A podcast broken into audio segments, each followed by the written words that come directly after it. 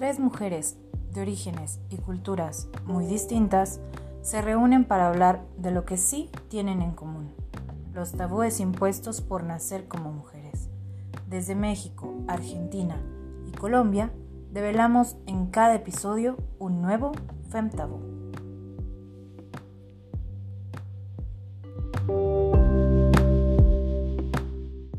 Amigos, bienvenidos a Fem Tabú. Les habla Lisa desde Colombia.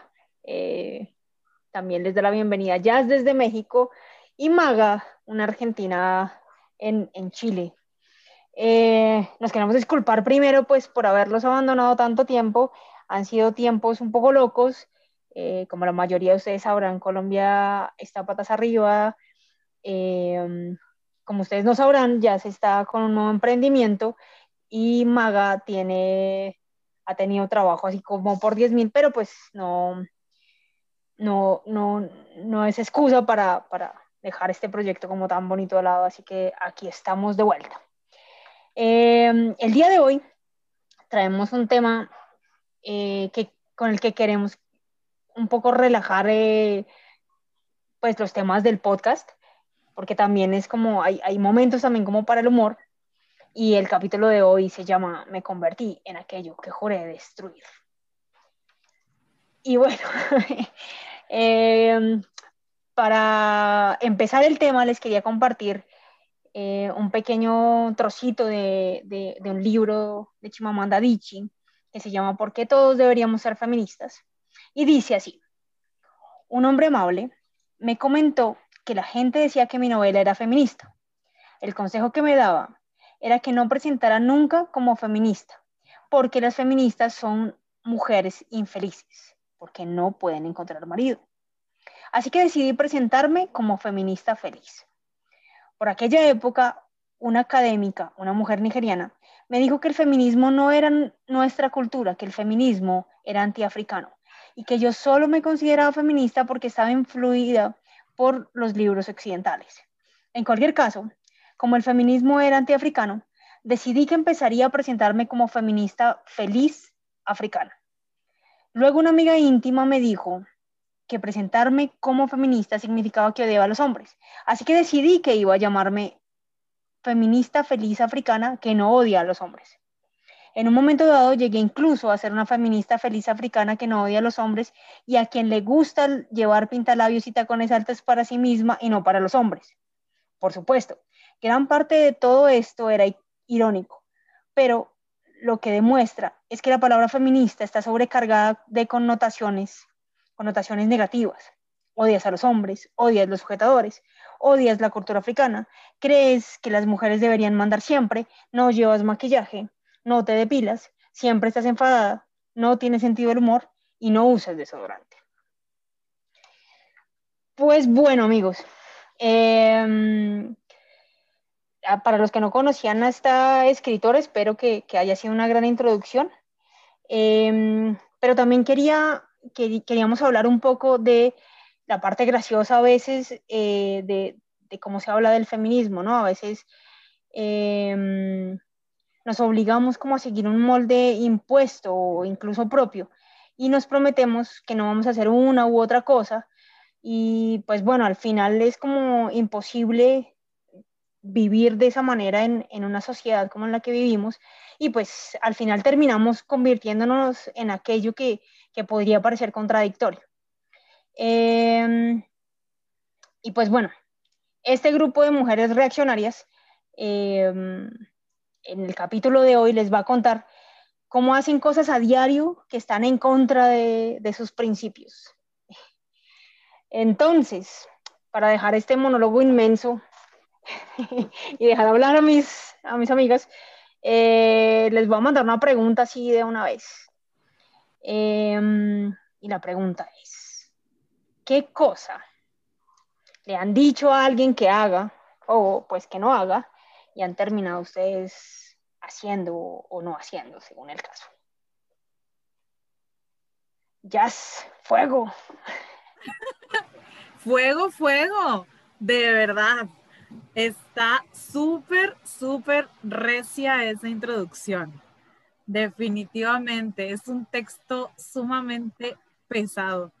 Y es que, o, sea, sí, el, el, pensar cómo se ha idealizado el feminismo de, de una sola forma y luego llevarlo a, a, este título que tenemos el día de hoy de me convertí en aquello que juré destruir. Yo, por ejemplo, que cuál sería, y, no lo llamaría un placer culposo, de verdad lo disfruto totalmente, pero, pero resulta, sí, bastante contradictorio, por ejemplo, el, servirle a, a los hombres, a los hombres cercanos a mí, ¿sí?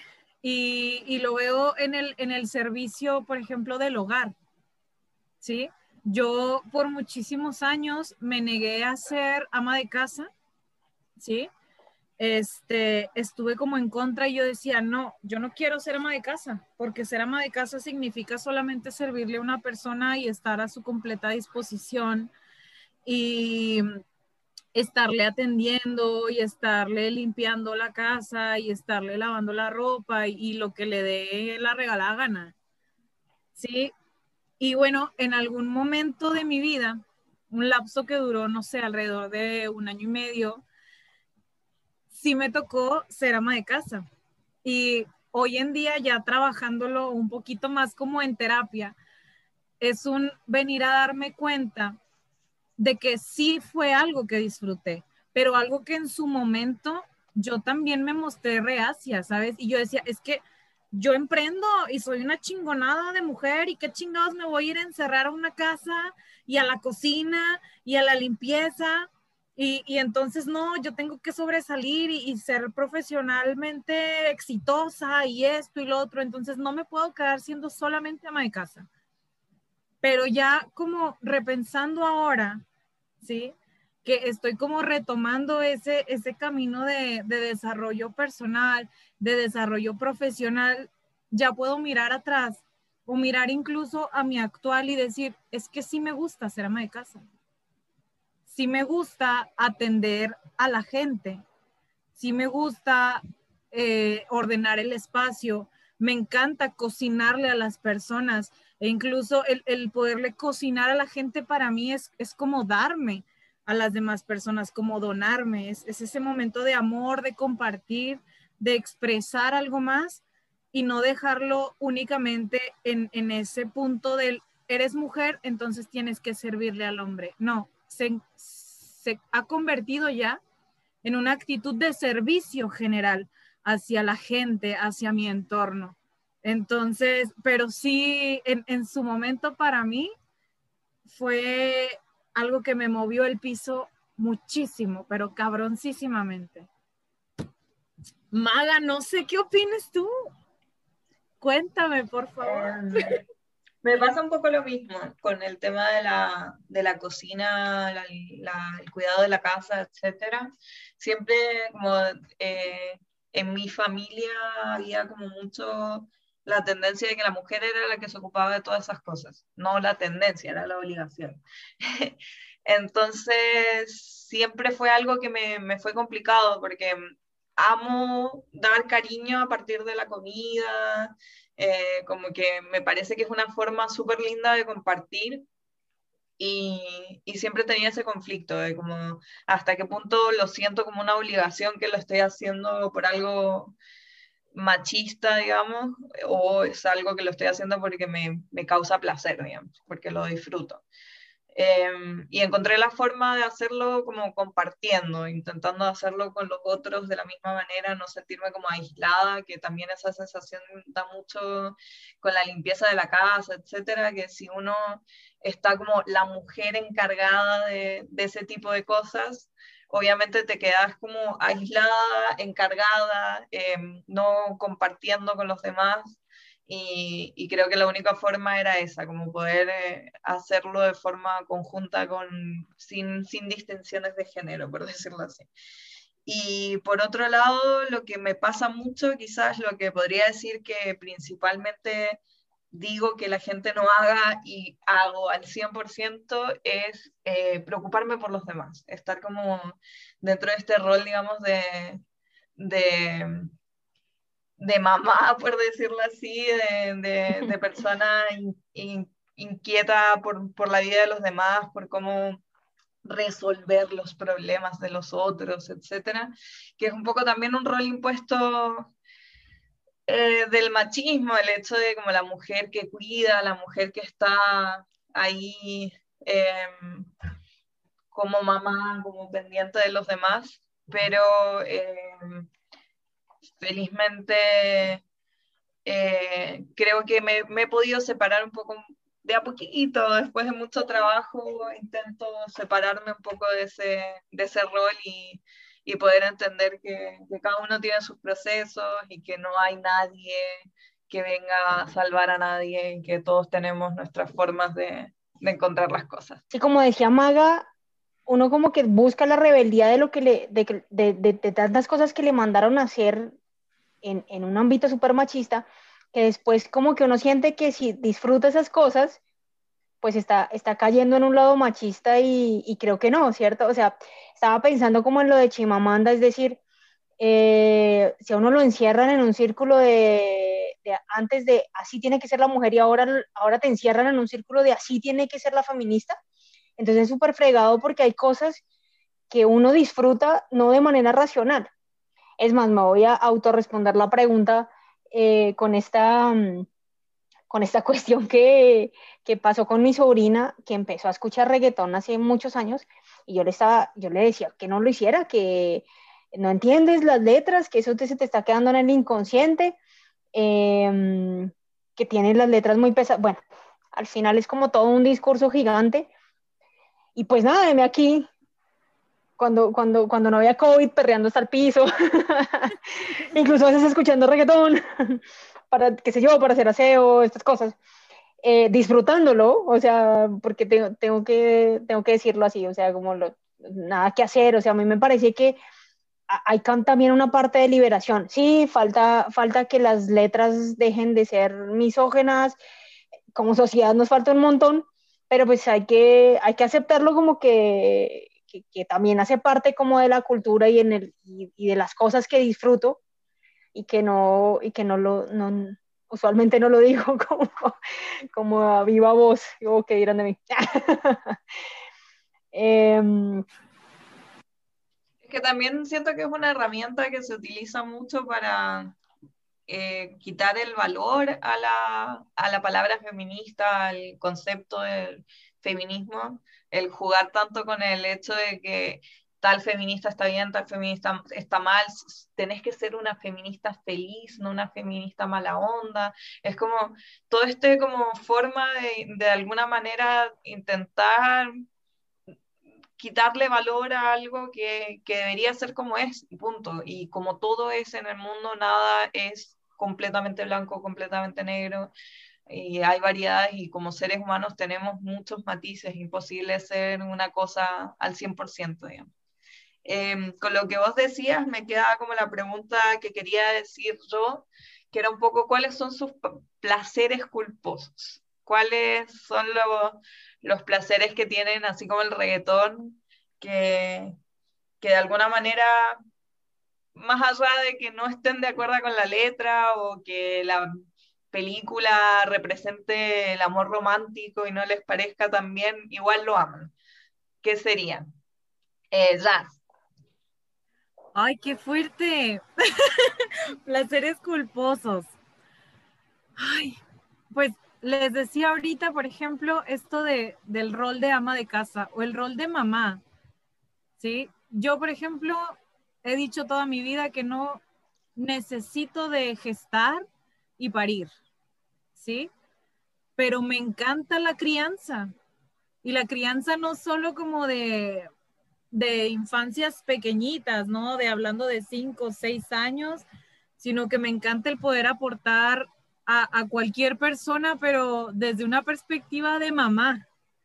Sí, dígase a una personita de 15, de 16, de 20 años, pero el, el poder tomar como ese rol me gusta mucho. Eh, les decía, es, es, como por este lado del servicio, ¿sí? Algo que también lleve a la práctica, y, bueno, eh, es una mala noticia para quien nos escucha quizá, pero pues lamento decirles que me casé, Entonces, también algo que en algún momento, perdón por todos aquellos corazones rotos acá, ella, no, pero, o sea, es, es algo que en determinado momento yo dije, ya, yo no quiero el matrimonio en mi vida, no es algo que yo planeé, que tenga pensado, pero llegó y se dio, ¿sabes? Y, y lo disfruté. Entonces, o sea, también como todo este preparativo de la boda, yo decía, ay, no, qué flojera estas mujeres que se avientan un montón de tiempo buscando vestidos y armando la situación y demás, pero luego ya es, es el, ya, pero es a mi gusto y lo voy viviendo y lo voy disfrutando. Por ejemplo, eso, este, el, los momentos de vanidad también a veces son un placer culposo para mí porque digo, ay no, ya, güey, ¿qué, qué pinche hueva el maquillaje, qué pinche hueva depilarme, sacarme la ceja, este, tener que andar bonita para el mundo, pero luego ya desde un punto de vista como de autoestima o de incluso decir, hoy desperté muy contenta y muy feliz y quiero que se me note. Entonces ya el, el buscarte el outfit adecuado, este, enchinarte las pestañitas o incluso darme el tiempo y dedicarme todo un día a exfoliarme, a darme cariñito. Es hasta cierto punto un placer culposo. ¿Por qué? Porque entra dentro de este estereotipo con el que estamos casados de la mujer femenina y creemos que la feminidad está peleada con el feminismo y no es así, no tendría por qué ser así de ninguna manera a ningún nivel. Bueno, yo les voy a, les voy a contar mi, mi placer culposo. Así detrás de, de esta máscara de, de mujer malota, independiente. yo soy súper romántica. Eh, el amor romántico me, me dobla. Me gustan las películas así medio, medio románticas. O sea, 10 cosas que de ti, o sea, es una película así que amo. ¿Qué, qué podemos hacer? es, es cierto. Mulan Rouge la amo. Sí, todo mal. es que es un clásico maravilloso. ¿Cómo no amarla? Gracias, gracias por ese apoyo. Pero sí, sí. Esto, esto tal vez me, me saque de encima el, ese, ese rostro malote que siempre traigo, pero ni modo. ¿Y tú, Maga, cuál es tu placer culposo? ¿O tus placeres culposos? Miren, que yo no les creo mm. que nada más tengamos uno o dos o tres. Sí, hay varios, hay varios, pero... Que, deben haber varios. Claramente el tema del, del, amor romántico era algo de chica que tenía súper fuerte. Eh, pero de, ese amor excesivo, eh, que, donde tenés que volcar todos tus sentimientos y hay que escribir poemas y el sufrimiento. Habían, no sé, un montón de, de poetas, por ejemplo, que me encantaban porque todo era así como un amor sufrido y desesperado. Eh, pero también creo que últimamente hay como algo raro que me ha estado pasando mucho con, con las series, con películas, etcétera, que, que, uno los ve y no las disfruta de la misma manera. Hay un montón de horas de teatro que amaba, por ejemplo, eh, entre una de dos, por ejemplo, se llama em, El cepillo de dientes, y hace poco se lo pasé a Lisa yo fascinada, así como, no, era una obra de teatro buenísima, tenés que leerla, porque era teatro del absurdo y me encanta el teatro del absurdo, y después me puse a leerla para, para ver qué le estaba recomendando a Lisa, y la historia es súper machista, súper fea. Entonces me empecé a dar cuenta de un montón de cosas, incluso Friends, por ejemplo. A mí me encanta Friends, me encantan todas las series que sean así como eh, comedia fácil para después del día de trabajo, cuando estás excesivamente cansado y lo único que querés es descansar. Me, me encanta Modern Family, etc. Eh, That 70 Show, todas esas series me, me, me, relajan un montón, pero si uno se pone a prestarle atención seriamente a un montón de comentarios, chistes, etcétera, hay un montón de cosas que es como, no, qué horror, ¿cómo pueden haber dicho esto?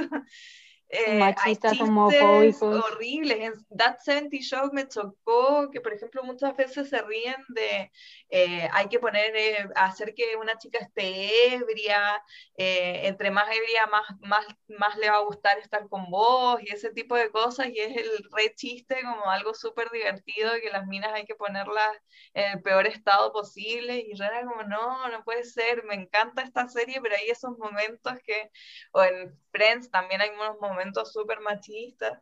Entonces, bueno, esos son mis placeres culpa culposos, pero por otro lado es algo que, lo, lo, intento ver como apagando el cerebro. En esos momentos lo, lo, que uno quiere es relajarse.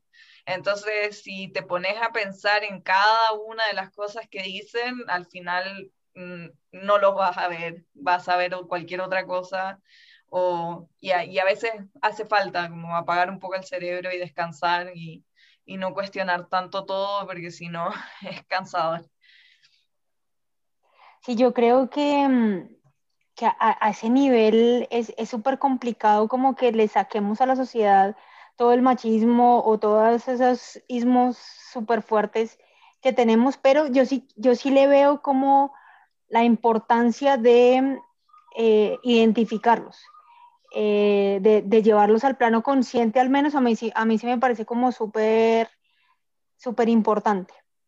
Em, claro, totalmente. O sea, yo, yo no digo que hay que hacer como si nada, pero sí, obviamente, darse como las distancias, saber que hay momentos de relajación y, y está permitido relajarse y no cuestionar todo todo el tiempo, porque a veces uno está en esa mentalidad, no sé si les ha pasado de estar como muy, muy metidas en el tema, a veces yo me pongo a leer libros de feminismo, uno tras otro, etcétera, y me meto tanto en eso que cualquier cosa que veo de repente como que me suena machista, me, me, me altera, como que me, me, me da rabia, entonces digo, no, no, no, para, hay momentos de relajación, tengo derecho a no pensar unos segundos, a no criticarlo todo, y, creo que está bien también darse unos respiros en ese sentido. Y es que para esto yo creo que igual quisiera hacer una acotación chiquitita que seguramente lo vamos a tocar en alguna charla posterior, en algún capítulo siguiente, pero verdaderamente hablar de feminismo o poner la palabra feminismo sobre la mesa pareciera hoy en día que estuviéramos planteando únicamente un checklist, ¿sabes? Justo como, como el texto que nos mostraba Lisa al principio, o sea, pareciera que hablar de feminismo es, es decir, bueno, no te caen bien los hombres, eh, no te gusta depilarte, no te gusta ponerte vestidos, em, tienes que andar con cara de mala todo el rato y rechazar a la gente y estar en contra de los afrodescendientes y, un montón de, cosas más, ¿sí? Como no, te puede gustar cocinar, no te puede gustar eh, servir a la gente, no te puede gustar bla, bla, bla, bla, tienes que ser abortera, tienes que... Un montón de cosas, ¿sí? Entonces, pareciera verdaderamente que el feminismo, eh, la manera en la que lo ve em, colectivamente el mundo, ¿sí? O muchísimas sociedades, em, es, es justamente eso, solo un checklist y verdaderamente no lo es. Y aquí sí es súper acotación, me parece sumamente importante que la gente necesita saber que el feminismo no es uno, el feminismo no son dos, el feminismo no son tres. Feminismos hay tantos como tantas mujeres en el mundo, ¿sí? Hay colectivos, sí, con pensamientos comunes, sí, pero no es solamente un feminismo. Sí hay un, un, bien común o hay un objetivo común, pero bueno, igual como les mencionaba, seguro es algo que en otra charla, en otro capítulo, les desarrollaremos con un poquito más de rollo y ganas y bases. Entonces, pero sí, sí es importante que, que, podemos, que podamos como diferenciar esto.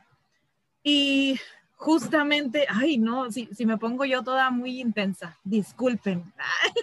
Este, pero es que justamente tomando este, este punto y todo lo que hemos desarrollado hasta ahora, yo les quisiera preguntar, bueno, ya viendo todo este background de los placeres culposos, el, el, cómo sí disfrutamos de otras cosas y nos hemos convertido a lo mejor en ciertos roles o formas, en puntos que juramos destruir, como, como lo dirían popularmente, que es un chiste, en realidad es una frase muy de chiste, ¿sí? ¿De qué manera viven ustedes ahora sabiendo que viven con todo esto, que vivimos con todo esto, ¿de qué manera puedes vivir todavía tu feminismo? ¿De qué forma ejerces tu feminismo actualmente? A ver, a ver, ¿quién me cuenta? Cuéntame, Maga. Bueno, eh, para mí es un constante cuestionarse todo. Por eso decía lo de, lo de antes. A veces hay que darse un respiro porque creo que la única, mi, mi, mi única forma que encontré para, para entender que estoy en un proceso, porque al final uno cree que el feminismo es algo que, ah, de repente te, te despertaste y te diste cuenta de que, que estás en contra de, de, un montón de cosas machistas o lo que sea y que, que hay una distinción muy grande y una injusticia muy grande hacia la mujer. Pero al final es algo cultural que, que está muy, muy metido en cada uno.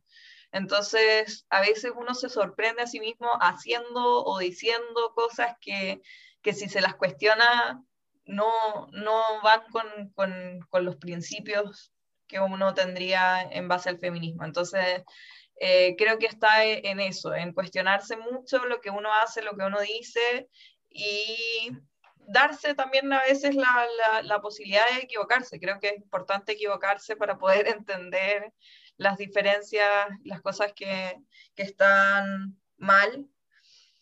Eh, no sé, por ejemplo, un amigo me contaba que, que a él le pasó que, que su pareja en un momento le dice que no entendía por qué él se enojaba cada vez que llegaba a la casa y siempre se enojaba, cada vez que llegaba a la casa ella, después del trabajo, él se terminaba enojando. Y él le decía, no, no sé por qué me enojo, y al final terminó dándose cuenta que lo que le enojaba es que ella llegaba a la casa y no se ponía a cocinar algo para comer.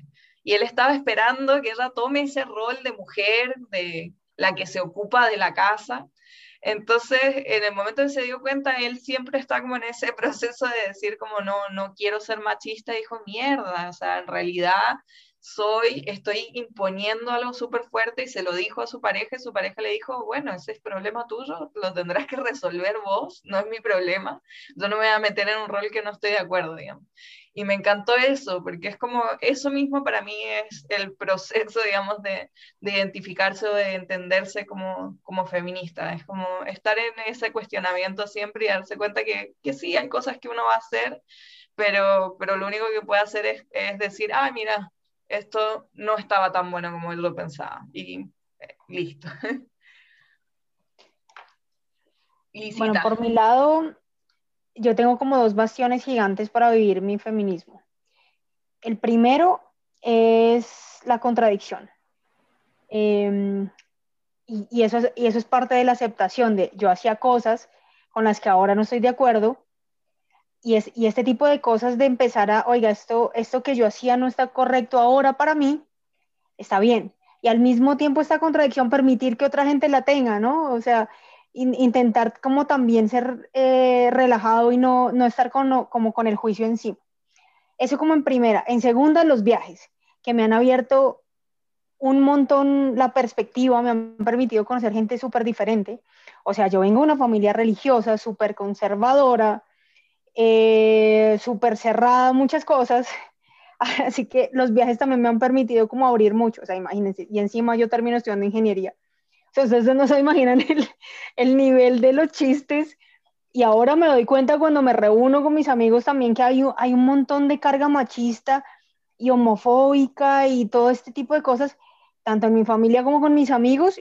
Y yo trato como de no juzgar porque también yo entiendo que a veces yo hacía esos chistes también, a veces yo estaba como, como metida en eso, pero he venido como abriendo mucho la perspectiva, em, que me han permitido conocer muchísimas cosas y al mismo tiempo me permiten a mí misma como mostrar eh, también como los estereotipos que yo también tengo metidos. a mí, a mí el feminismo siempre me ha gustado, pero antes me daba vergüenza decir que era feminista por eso, por lo mismo que le pasaba a Chimamanda, que me digan, ah, es que, es que, ah, seguro ella es que no consigue man. Ah, es que mm, seguramente es lesbiana, porque además eso se usa como, como insulto. Eh, y creo que, yo no sé si ya habíamos hablado, creo que nosotras hablamos de esto, de que mi, primera marcha del 8M, que a mí me daba terror salir, porque esta cantidad de mujeres furiosas y eso. Y mi primera marcha fue con Maga, que fue hermosa. Y, y en un momento como que vemos a una chica, mira, se veía súper malota, porque además estaba con, con capucha, sin camisa, y estaba subida en un monumento marcándolo con pintura. Y, o sea, para mí eso es un acto súper agresivo. Bueno, en ese momento lo era. No, ya, ya ahora lo veo hermoso. no le digan a nadie. y eh, nosotros íbamos pasando por el lado y la chica que se resbala y le pega a Maga, y yo me pongo en esta posición de, listo, ya, o sea, vamos a pelear aquí, que esta nena va a ser súper agresiva. Y la nena saca esta voz dulce coge a Maga y como, ¿qué pasó? ¿Estás bien? Discúlpame. No, perdón. Pero la cosa más dulce. Y entonces yo digo también, tenemos un montón de cosas metidas en la cabeza. Y como nosotras los tenemos, un montón de gente de, los tiene, de, tanto de lo que debería ser una feminista como lo que no debería ser una feminista, ¿no? Em, ahora mismo con todo lo, que está pasando de, de, esta explosión social aquí en Colombia, eh, pasan algunas cosas y la gente sale en Twitter a decir, ay, ¿dónde estaban las feministas? Para lo que sea, si se muere un gato o si se, nos, o sea, lo que sea de, ah, pero aquí las feministas no aparecen. Entonces, es, es, es como súper fuerte las cargas que ponen tanto de hacer como de no hacer.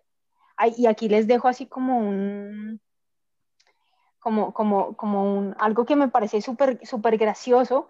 Hay una chica eh, en Twitter, que es una colombiana que se llama, creo que Diana, el arroba es como Diana Lunareja, y ella hace policía feminista.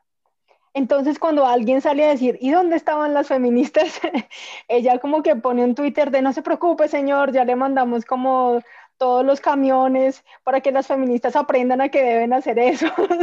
como, es súper gracioso em, y, me parece como una manera súper bonita de, eh, de, de, también educar a la gente de, oiga,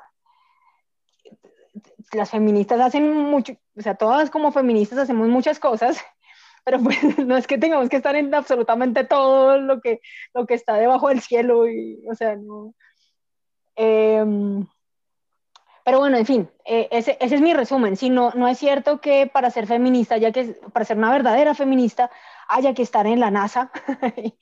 uno, uno, yo creo que hace pasitos pequeñitos. Mi, mi paso es definitivamente, el, para mí como el más grande, es como el de viajar sola. Me parece como mi, mi pequeña rebeldía. Eso es. ¿Yo de qué manera vivo mi feminismo? Compartiendo compartiendo y escuchando. Sí, para mí el, escuchar a la gente es, sumamente importante. Y, hablo de la gente porque, o sea, es personas en general, hombres, mujeres, niños, niñas, ¿sí? Em, se ha escuchado mucho, o al menos eh, yo en, mis círculos sociales o círculos de mujeres y diálogos entre mujeres, que dicen, nosotras no estamos para educar a los hombres y para ayudar a que se deconstruyan, ellos mismos tienen que deconstruirse. Ok, entiendo y, y tomo ese argumento. Sin embargo, tampoco debiésemos estar solamente en una posición de contraataque, ¿sí? O, de pelea. Si tú quieres saber eh, cómo reaccionar adecuadamente o cómo llevar un mensaje, lo primero que necesitas es escuchar activamente.